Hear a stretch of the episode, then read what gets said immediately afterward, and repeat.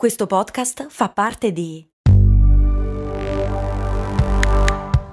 Voice Podcast Creators Company. Ecco il suo resto.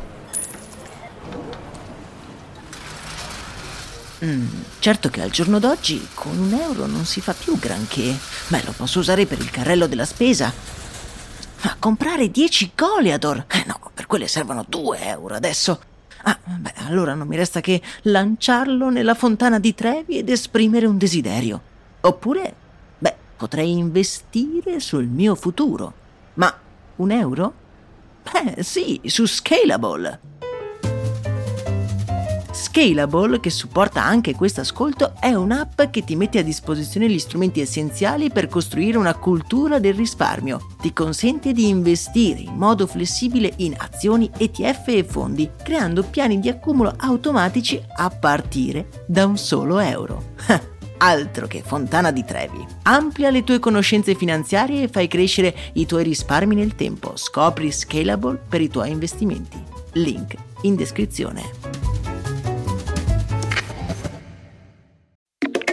Max Corona, che sono sempre io, presenta Brandy. Brandy. Ogni settimana, dal lunedì al venerdì, un distillato di fatti curiosi dal magico mondo del marketing e del business in generale. Brandy. Servire freddo. Brrr.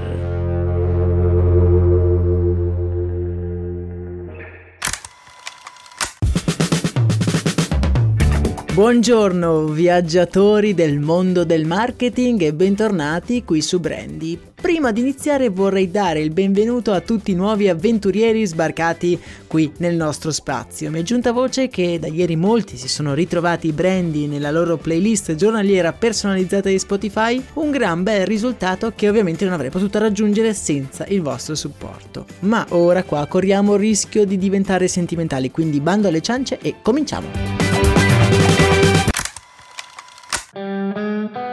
Oggi vi voglio proporre una riflessione attorno ad un pensiero che mi assilla da quando ho cominciato ad interessarmi di marketing e di pubblicità. Quando si parla di questi argomenti, come appunto il marketing, il branding, le campagne pubblicitarie e volgiamo lo sguardo alla storia di questa disciplina, ci rendiamo conto che molto spesso i brand fanno delle scelte che usando un eufemismo potrei definire azzardate. Campagne pubblicitarie offensive, storicamente inaccettabili oppure promozioni senza senso, che sulla carta portano sì da un lato una perdita economica e un danno d'immagine per il brand, ma dall'altro mobilitano anche l'opinione pubblica, focalizzando le news proprio sullo stesso brand, che molto probabilmente non avrebbe mai ottenuto così tanta visibilità se avesse seguito il buon senso. Per farvi un esempio, mi viene in mente il caso della pasta molisana. Sono sicuro che alcuni di voi lo ricorderanno. Qualche tempo fa la pasta molisana scelse di riportare in auge dei formati di pasta i cui nomi richiamavano palesemente il fascismo, come le abissine dal sapore littorio. Insomma, Guardando le motivazioni che hanno spinto il brand a fare questa scelta, possiamo definirla anche storicamente valida, ma quanto mai azzardata, per non dire folle in termini di marketing. Una decisione che ricordo cambiò anche la percezione di una pasta molto amata dagli italiani. Ma d'altro canto, pensando a questi brand che sono sì conosciuti, ma non universali come per esempio Barilla, non posso fare a meno di pensare che in qualche modo abbiano giovato della pubblicità ottenuta. Per quanto mi riguarda, ad esempio, io non avevo mai preso in considerazione di comprare questo tipo di pasta prima di questo scandalo. Ma informandomi sulla vicenda ho scoperto che in realtà è un prodotto di qualità e amato da molti italiani. Ora la guardo con un'altra considerazione, al di là dello scivolone della pasta fascista. Ora il dubbio mi sorge spontaneo. Ma dove sta il limite? È sempre vera la regola dell'importante che se ne parli? O alle volte il danno d'immagine per il brand è talmente alto da rendere vana la pubblicità conseguente? Tornando indietro nel tempo, scopriamo che il motto nel bene o nel male, l'importante è che se ne parli, è stato pronunciato, per la prima volta almeno ufficialmente, da Oscar Wilde per bocca del suo personaggio Dorian Gray, dalle pagine dell'omonimo romanzo. Se ci fermiamo ad analizzare questa citazione, però capiamo che Wilde ne dava una concezione del tutto diversa rispetto a quella che possiamo dare noi oggi con l'occhio del marketing. Dorian Gray si riferiva alla lotta contro il perbenismo. Per esempio, il sesso era un argomento tabù e per sdoganare questo tipo di conversazione non è importante che se ne parli bene o che se ne parli male, già è importante il fatto stesso che se ne parli per normalizzarlo. Nella pubblicità il concetto è un po' distorto, ma è pur sempre valido. Soprattutto se il prodotto è nuovo, il miglior modo per farlo conoscere è proporre qualcosa di sensazionale fuori dall'ordinario, che sia per esempio il prodotto in sé oppure un messaggio associato al prodotto. Alcuni ne parleranno male, altri ne elogeranno l'audacia, ma intanto il nome del prodotto attecchisce nelle menti di tutti, sostenitori e detrattori.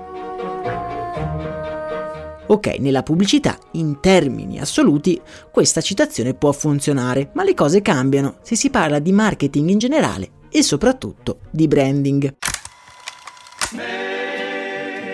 In generale l'azienda non è solo preoccupata che le persone sappiano dell'esistenza dei suoi prodotti, ma vuole anche controllare in che modo l'immagine del brand si forma nelle menti dei suoi potenziali clienti. Siamo sicuri che la Molisana avesse pianificato di diventare la pasta filofascista? Io credo e spero di no.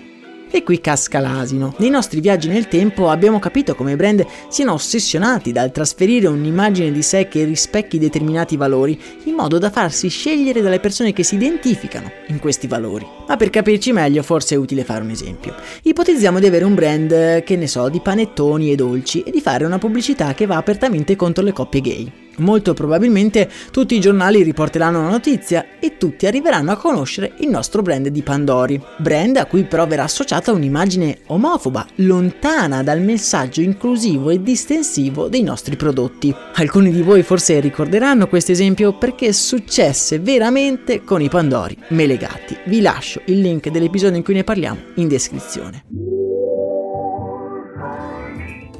Quindi, riassumendo, secondo me il motto nel bene e nel male, l'importante è che se ne parli, è un'arma molto potente e in linea generale funziona per accrescere l'awareness del brand, ma dobbiamo stare molto attenti a ciò che desideriamo. Forse è meglio dire l'importante è che se ne parli come vogliamo noi. Voi che ne pensate a riguardo? Fatemelo sapere nel canale Telegram, il cui link lo trovate in descrizione, proprio come il link per sostenere questo nostro appuntamento mattutino, un po' come ha fatto Dario che si è unito alla nostra banda di avventurieri proprio negli scorsi giorni. A me non resta che salutarvi e di darvi appuntamento a domani. Ricordatevi, mi raccomando, di iscrivervi al canale podcast su Spotify o su Apple Podcast o su qualsiasi app utilizziate. Un saluto da Max Corona.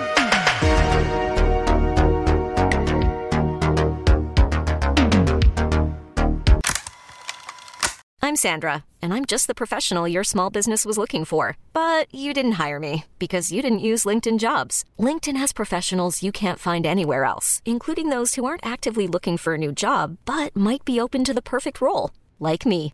In a given month, over 70% of LinkedIn users don't visit other leading job sites. So if you're not looking on LinkedIn, you'll miss out on great candidates like Sandra. Start hiring professionals like a professional. Post your free job on linkedin.com slash achieve today.